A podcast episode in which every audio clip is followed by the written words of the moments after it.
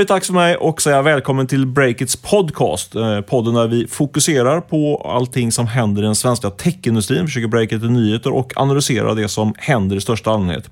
Eh, vid min sida idag, eh, den 21 februari, onsdag lunch, så har jag vår eminente reporter Erik Wisterberg som vi har fått snabbinkalla. Min gamla parhäst Olle Aronsson har hastigt insjuknat, men han är nog frisk imorgon. Men han kunde inte vara med och spela in podden idag tyvärr. Men du är med här i alla fall Erik. Hur känns det? Ja, men det känns känns alltid bra att sitta. Nu är det iskallt i det här rummet kan jag avslöja, så vi får se hur länge jag står ut helt enkelt. Du får hålla mig varm med skarpa frågor. Absolut, vi ska hålla tempot uppe här. Jag eh, ska berätta vad vi ska prata mer om i den här podden. För den här veckan ska vi faktiskt avslöja att Youtube eh, har påbörjat prisdumpning på den svenska marknaden. Vi berättar det och reder också ut varför de gör så. Eh, och Erik, du har precis kommit hem från en reportageresa från Afrikas kanske hetaste techstad just nu och du ska ge oss en rapport. Och Sen ska jag späka mig själv lite grann och berätta om bakgrunden till varför jag sumpade en av veckans tyngsta nyheter faktiskt till värsta konkurrenten Dagens Industri. Så kan det vara. Lyssna vidare, men först eh, ska vi dra våra snart numera kan vi säga legendariska fem snabba. Och jag börjar med att rapportera att Spotify-grundarna Daniel Ek och Martin Lorentzon nu har skapat en, eh, som vi kallar det, superaktie inför börsnoteringen senare i vår. Eh, med speciellt på den här superaktien, eh, som helt enkelt är en röststarkare aktie jämfört med de andra, eh, så kommer Daniel Ek och Martin Lorentzon kunna behålla kontrollen över sitt bolag eh, trots att de då bara kommer äga sådär 20 procent av eh, bolaget. Spännande. Mm, och dramatiken runt de så kallade Kina-paketen fortsätter.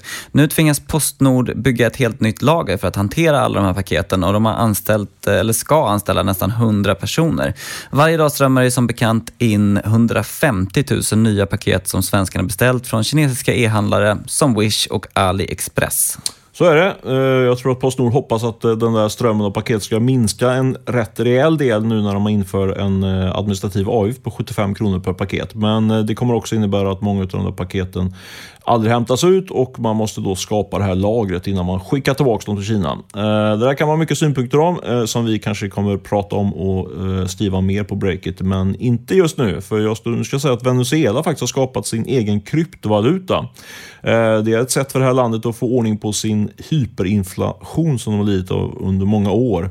Hittills har Venezuela fått in runt 7 miljarder kronor via sin nya kryptovaluta och den har döpts till eh, Petro. Ganska trevligt namn tycker jag. Mm, man får se om den en kryptovaluta kan få ordning på deras problem i ekonomin. Jag är själv lite tveksam kanske. Men ja. E-handlarna tar i alla fall här i Sverige hand om merparten av all tillväxt i sällanköpshandeln.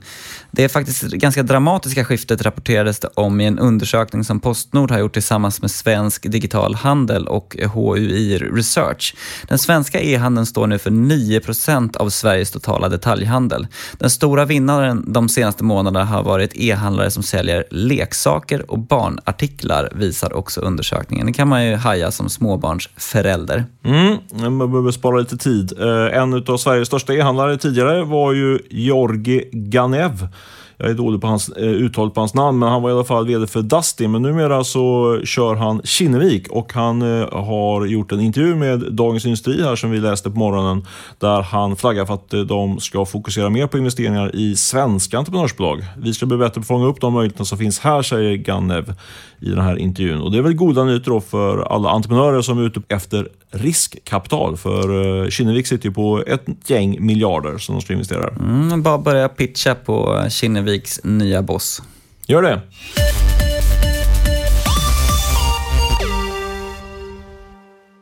Vår huvudsponsor i Breakits podcast är ju, som ni nog känner till vid det här laget, hostingbolaget Rackfish. De älskar ju att hjälpa till när det vankas kampanjhosting, eller hur Erik? Mm, precis. När det gäller kampanjsajter så är det vanligt att eh, budget och arbetstimmar går till att bygga sajten, fylla den med innehåll, köpa marknadsföring och så vidare. Men det är ganska lätt att glömma bort driftsäkerheten. För vad händer när besökarna verkligen strömmar till? Pallar sajten trycket? Mm, där kan Rackfish vara en kreativ partner som ser till att säkra driften och den digitala leveransen. Rackfish skräddarsyr en skalbar lösning och gör lasttestleveranser så att du som kund vet vad ni kan förvänta er. Det som andra ser som kanske lite oglamröst är faktiskt Rackfish eh, favoritsysselsättning och affärsidé. Och de gör det väldigt bra, det måste vi intyga här på breaket för det är faktiskt Rackfish som hostar vår plattform. Mm, så har du en kampanj på gång och undrar vad Rackfish kan göra för dig?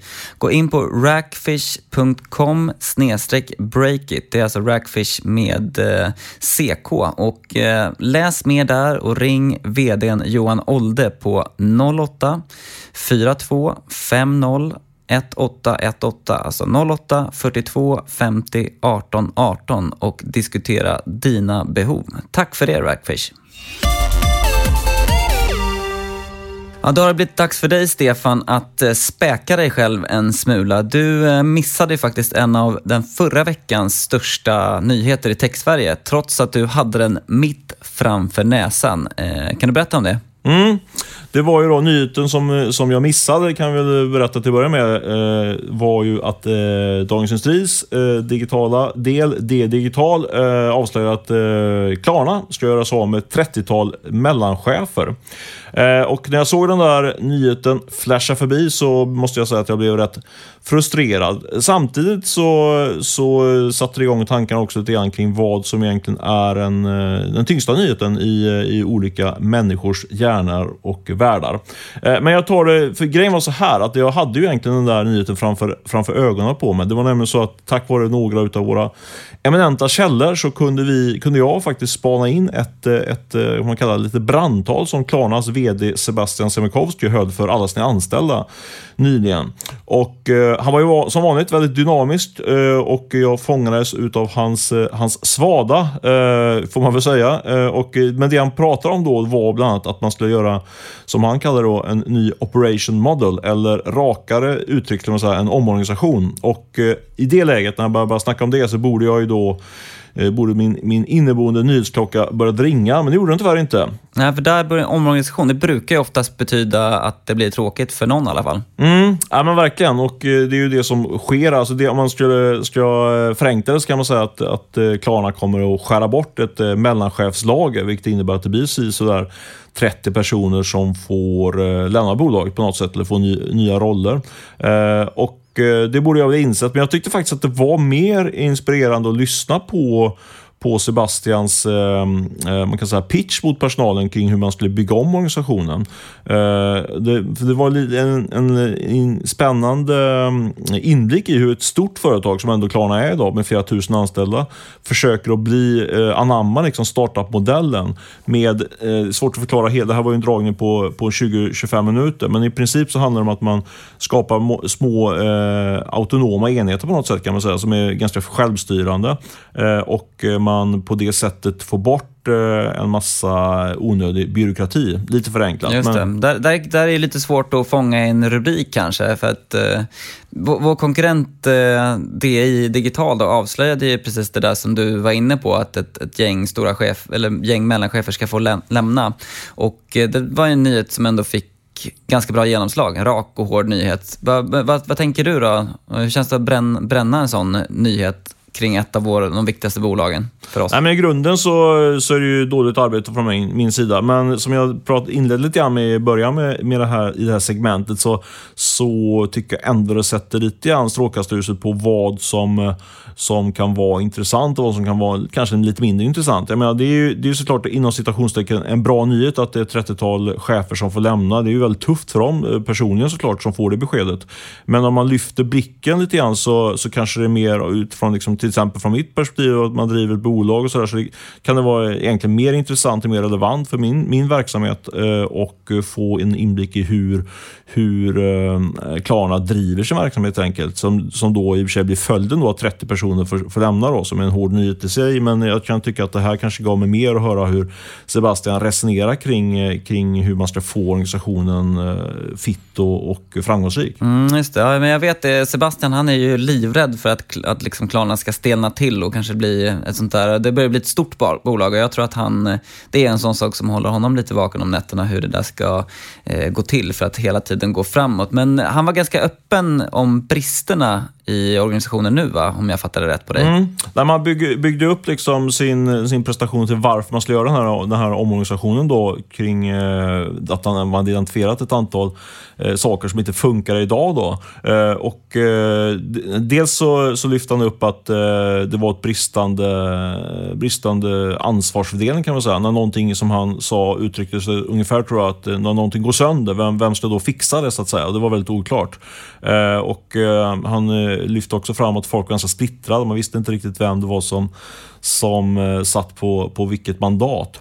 Eh, det var ju två kanske mer generella saker. Men sen så, sen så tyckte jag, som jag, för de två som jag tycker var mest intressant var egentligen att han pratade om att det fanns ett informationsproblem i, eh, i organisationen. Eh, och då man tänker på hur de skulle lösa det. Då skulle de, göra så, de skulle bygga upp, om jag minns det rätt eh, från det här eh, referatet, så var det väl att ungefär de skulle bygga upp 200 stycken separata enheter kan man säga, i bolag och bolag kan man säga. Men det skulle vara full transparens man skulle få eh, så, gå in på deras respektive sajter i, internt då, på deras intranät kan man säga eh, och få information om vad de hade, vilka utmaningar de hade, vad de hade på gång och sådär. Så det var ett supertransparent eh, sätt och, eh, och Eh, hålla hela personalen uppdaterad om, om man är intresserad av den ena eller den andra. Mm. Det tycker jag var en intressant eh, eh, sak. Och sen sa han också att eh, det de hade identifierat eh, var eh, två andra saker som var väldigt effektiva för organisationen. Eh, det var dels att man körde någonting så simpelt som ståmöten, vilket innebär att man, man kör ett kort och effektivt möte på kanske tio minuter där alla står upp. Och det är bara just det här faktum att man står upp gör att, man inte, att mötena inte drar ut på tiden. Och eh, också en annan sak som, eh, som har funkat väldigt bra och som de skulle anamma mer mer då, det var just att man gjorde eh, sammanfattningar eller reviews eh, i varje vecka där man gick igenom, på vad, gick igenom helt enkelt vad som hade funkat bra den här dagen eller den här veckan. Just det. Vad tar du med dig då? Som, du driver ju ändå ett eget företag. Vad tänker du? Ja, men jag tycker just det, kan ju låta lite simpelt, men de två, två sista punkterna, ståmöten och eh, att man sammanfattar och fokuserar på vad har gått bra just den här veckan. Liksom. Det låter ju eh, som en ganska simpel åtgärd, men det funkar uppenbarligen i ett sånt stort företag som Klarna. Så det, det är väl någonting som, eh, som jag tycker vi ska trycka på mer och faktiskt redan har infört då de här ståmötena. Men jag tänker också att vi ska eh, åtminstone en gång i veckan reflektera på vad som har gått bra och hur vi kan göra det eh, bra även i fortsättningen. Typ mm. så. Ja, spännande. Vi lär få återkomma till Klarnas omorganisation har jag en känsla av framöver. Yes, då ska vi snacka lite grann om det jag i min lilla ingress kallade, kallade för Afrikas hetaste techscen. Eh, och jag sa inte vad det, var för, vad det var för stad, men det var Nairobi. Eh, Nairobi, vad säger man? Nairobi. Nairobi, jag uttalar det. Jag har faktiskt varit där en gång, eh, men det var ett tag sedan. Jag börjar bli gammal nu. Men eh, det är där, Nairobi, huvudstaden i Kenya. Det är, var det som jag utnämnde då till den hetaste techscenen i Afrika. Men du har ju varit där Erik. Eh, stämmer det? Eller, alltså, är Nairobi het i den bemärkelsen? Mm, jag var där i eh, fem dagar ungefär. En väldigt eh, rolig resa måste jag säga. Eh, men Nairobi är väl en av fyra städer kanske i Afrika som har en riktigt het techscen. Ehm, om man tar, det är ju Nairobi och sen Kapstaden i Sydafrika och sen så finns det även eh, techscener i ehm, ja, länder som Nigeria till exempel. Ehm, men Nairobi har fått ett litet härligt smeknamn, Silicon Savannah, som, mm. som det var en, en, journalist på Time Magazine tror jag som myntade för fem år sedan ungefär. Och det som har gjort att eh, Kenya som land och Nairobi som stad har en het techscen, det är att den, man ligger väldigt långt fram gällande internetuppkoppling i mobilen. Eh, och sen har man också där för tio år sedan. Eh, kan, kan, man jämföra det jämfört med Sverige till exempel? Liksom, ja, som, det, det, det, finns ju kanske inte så här jättebra siffror på exakt hur det ser ut, men officiella siffror så, så är ju internetpenetrationen väldigt hög. Mm. Men det man ska komma ihåg är att alla som har liksom en teknisk tillgång till internet har, har, inte råd att använda mobildata. Så det är svårt att jämföra så. Det, det är inte som i Stockholm att alla har råd att gå runt och lyssna på Spotify hela dagarna. Så är det inte. Men men om du har ett liksom, schysst kontorsjobb och så i Nairobi så, så har du ju eh, tillgång till en bra, schysst 4G-uppkoppling i mobilen utan problem. Men det är en datapunkt för att eh, Nairobi ligger långt fram då när det gäller tech. Ytterligare? Ja, men precis. Och sen en annan sak som är spännande, bakomliggande faktor, är att de skapade mobila pengar i Kenya väldigt tidigt. 2007 tror jag att det var som de lanserade M-Pesa. Och M står då för Mobile och Pesa är swahili för pengar. Så att runt mobila pengar har man ju kunnat skapa ett, ett liksom ekosystem av digitala tjänster eh, tidigt där. Men har det, för det vet jag att jag läste om då ungefär i samma, den vevan så att säga. Men har det verkligen tagit fart också eller? Eh, M-Pesa? Mm. Ja, alltså om du, går, om du ska betala någonting i, i Nairobi så är det liksom, det är inte kort eller eh, cash, utan det är antingen cash eller M-Pesa mm -hmm. som gäller. Så det är superstort och det, när man gick på liksom, gatorna där liksom, e, gatuförsäljare erbjuder saker så tar de också betalt i M-Pesa. Så alltså, det är väldigt, väldigt, väldigt utbrett. Eh, så det, det är verkligen en infrastruktur som har gjort det där. Och om man tittar på startup-scenen så, så, så, finns det en eh, levande startup-scen. Det finns ett antal tech-hubbar. Eh, den största är väl iHub som har fostrat typ 150 startups ungefär. En del av dem har blivit eh, ja, men hyfsat stora. Sådär. Är det liksom någon internationell närvaro bland, i, bland techbolagen eller är det framförallt eh, lokala techbolag som startas upp? Ja, men det är lokala techbolag och sen så är Nairobi ett en av de då kanske fyra städer i Afrika där, där man kan etablera sig. Om, du är ett, eh, om Facebook öppnar ett utvecklarkontor till exempel så kan man göra det där. Eh, och, där, det finns ju tillgång till talang där eh, och det finns liksom bra möjligheter att kunna jobba uppkopplat. Hur menar, nu med. Hur menar om Facebook öppnar ett utvecklarkontor, hur menar du då? Att, de, alltså att, att det finns ett utvecklarkontor på Facebook där? Eller hur? Ja, det var någon, någon av dem som jag träffade som sa det i alla fall, att Facebook hade valt det. Eh, och eh, det finns även ju startups som Andela som är en utvecklar-startup som eh, hyr ut i stort sett utvecklare från afrikanska länder till andra techbolag internationellt som har en väldigt stark närvaro där. Och mm. även liksom så äldre bolag som eh, Microsoft och sånt har haft eh, närvaro i Nairobi.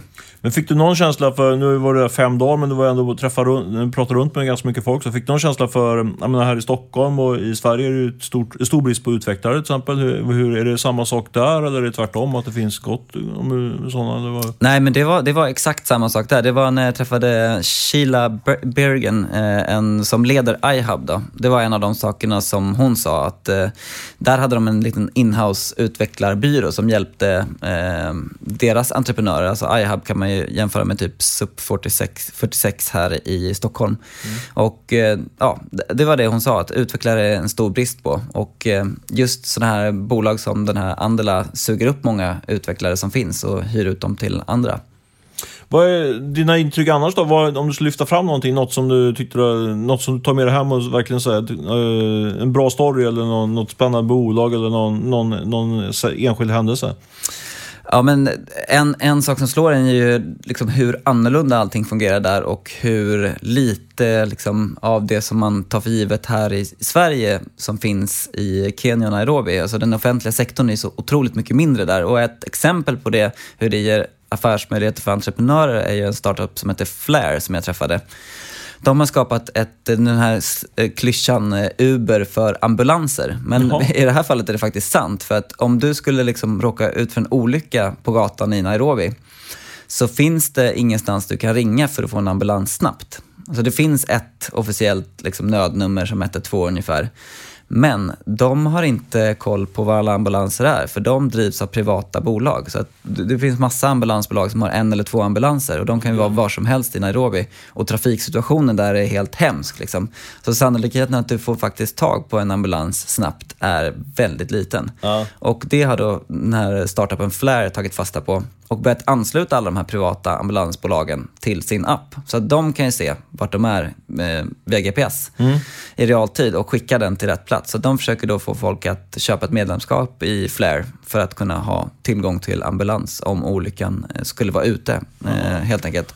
Superintressant idé och det känns som en väldigt bra, sund idé också. Sen får man hoppas att de inte tar för mycket då betalt för att så det bara blir något för de, för de rika. Men eh, ja, verkligen intressant. Va, va, du, du har skrivit ett helt gäng med, med eh, artiklar som vi ska börja publicera från och med typ att den här podden publiceras nu. Men eh, ja, något annat som, som du vill äh, tisa oss med som vi, ska, som vi ska se fram emot läsa om eller något ja, i största allmänhet?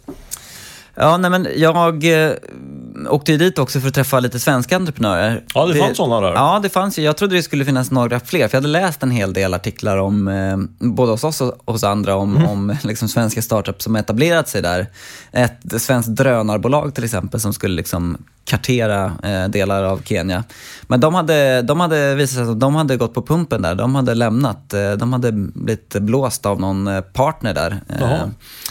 Så att, eh, och sen var det, ja, det, var, det var många som hade avvecklat helt enkelt. Men en av de som finns kvar är ju Trine, en väldigt tungt backad svensk startup eh, från Göteborg som vill få folk att eh, investera i solel. Så om dem kommer ett väldigt spännande reportage som jag tror kommer publiceras ungefär när den här podden är ute. Så in och kolla på breakit.se så kan ni läsa om vad de pysslar med helt enkelt.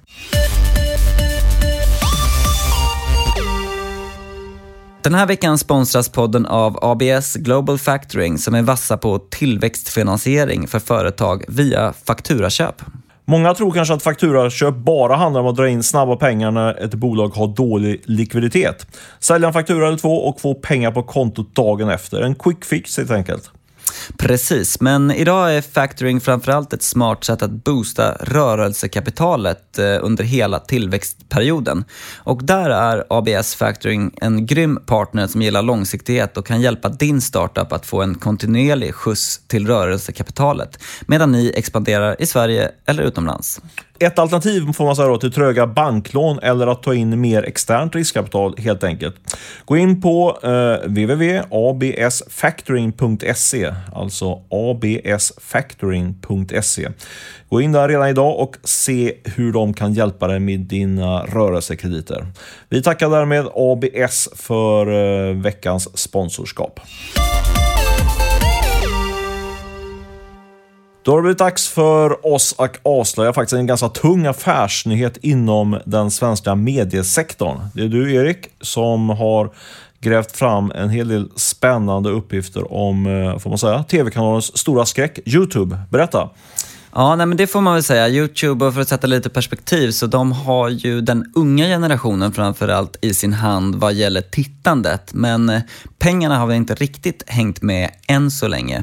Men det som har hänt nu är ganska uppseendeväckande och det här har jag fått från två källor här under veckan som vittnar om, om samma sak. Oj, det känns väldigt uh, trovärdigt. Jag, jag, brukar vara nöjd med en, men nu har ju två till Ja, men jag, jag, är nog beredd att sätta mitt radhus på att det här stämmer utan problem. Äh, men, uh, och det är att Youtube har faktiskt dumpat sina reklampriser i Sverige rejält. Och nu pratar vi om ett tapp det, det, lite, finns olika format, men på runt 20 och i vissa fall upp till 25 procent. Och det är lite olika, det finns olika produkter att köpa såklart på Youtube, men premiumprodukten här eh, som kallas för Video Reserve, då alltså man köper sig garanterad plats under en viss period och det handlar om 20 sekunders reklam som inte går att klicka bort. Du vet, man kan ju skippa mycket av reklamen på Youtube, men det här är den som man inte kan skippa. Då. Eh, och på den är sänkningen drygt 20 procent. Är det den som ligger precis i början när man sätter igång en YouTube? Eller kan den komma in under... under eh, Nej, men det här är det som eh, andra mediehus kallar för pre-rolls. Alltså det som kommer innan innehållet då, helt enkelt.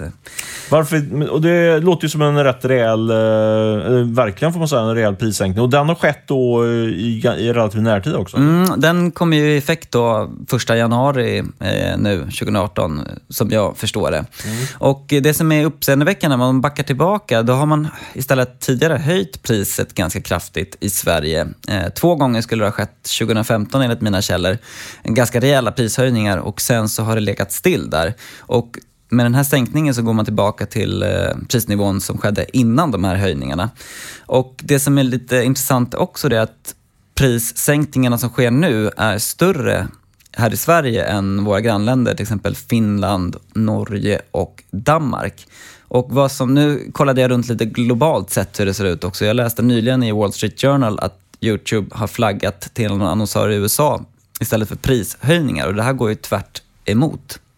Men vad, vad, och vad beror det här på då? Alltså att vi i Sverige då eh, sänker de priserna rejält samtidigt som de höjer priserna eh, allt, på, på de flesta andra marknader? Alltså, det, har de svårt att kränga Youtube-reklam just i Sverige, eller vad tror du?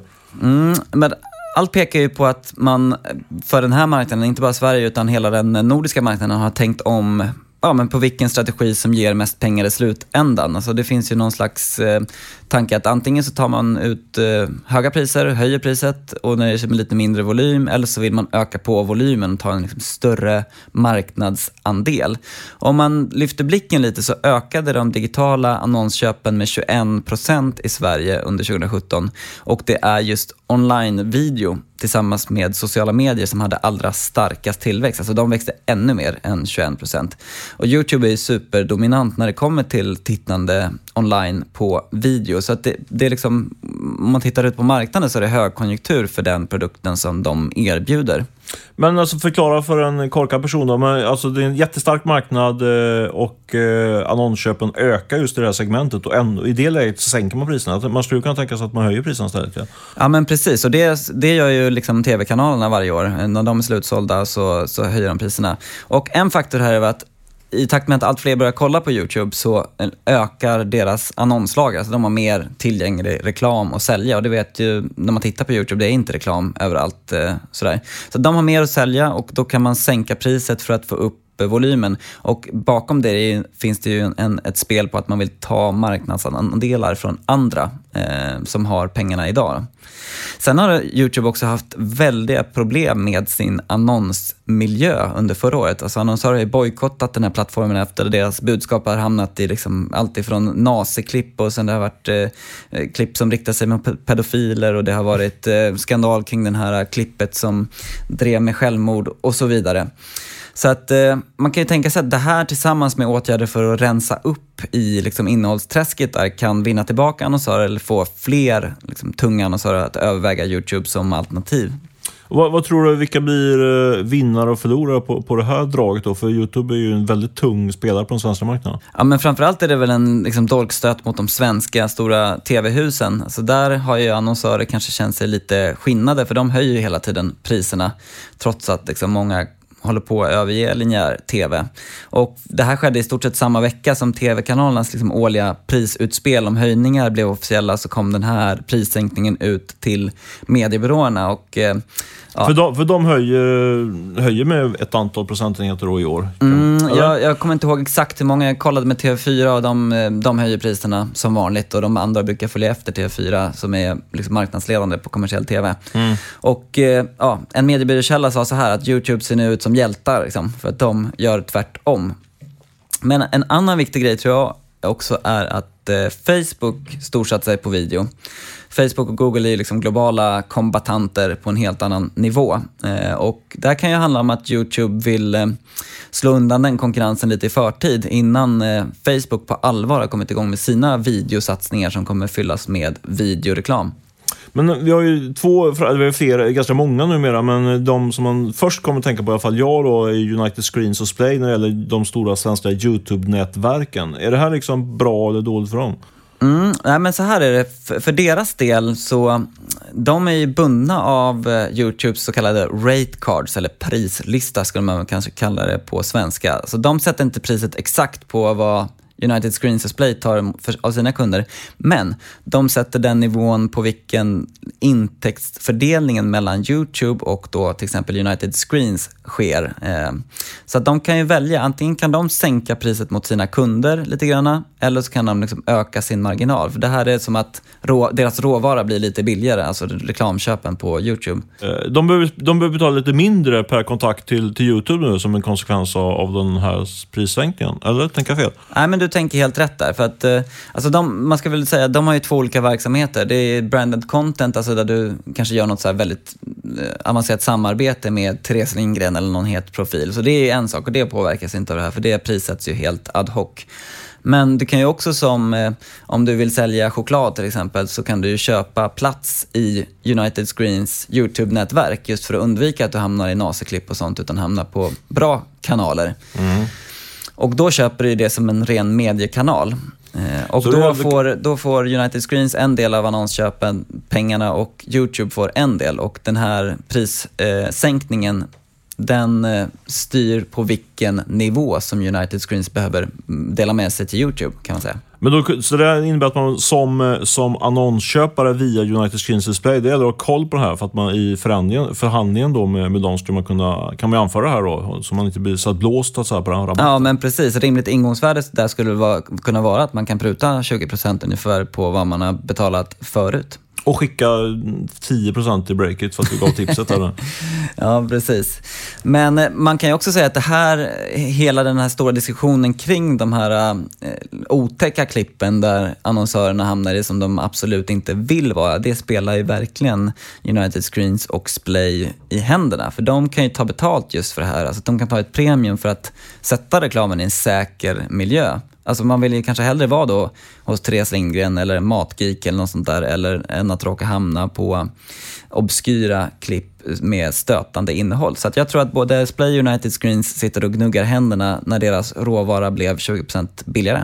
Och familjen Bonnier eh, gnisslar tänder då eftersom deras eh, viktiga, spelare, viktiga innehav i TV4 kan man få det lite tuffare då kan man säga om man ska förenkla hela den här diskussionen. Men eh, det var väl kanske inte hela poängen med, med det här utan väldigt intressant spaning generellt och eh, också intressant att se vad det här landar på sikt. Liksom. Min tanke på, det är inte bara TV4 utan även eh, många, eh, både Aftonbladet och Expressen satsar ju stenhårt på, på och även Dagens Industri och DN i viss mån satsar ju stenhårt på, på video och TV numera, alltså digital sådan. Och eh, då påverkas ju de såklart om den, den största spelaren går in och, och lite grann så här prisdumpar marknaden. Vi får se eh, vad konsekvensen blir av det här. Har du någon take på det? Det sista jag kastade in här innan vi skulle...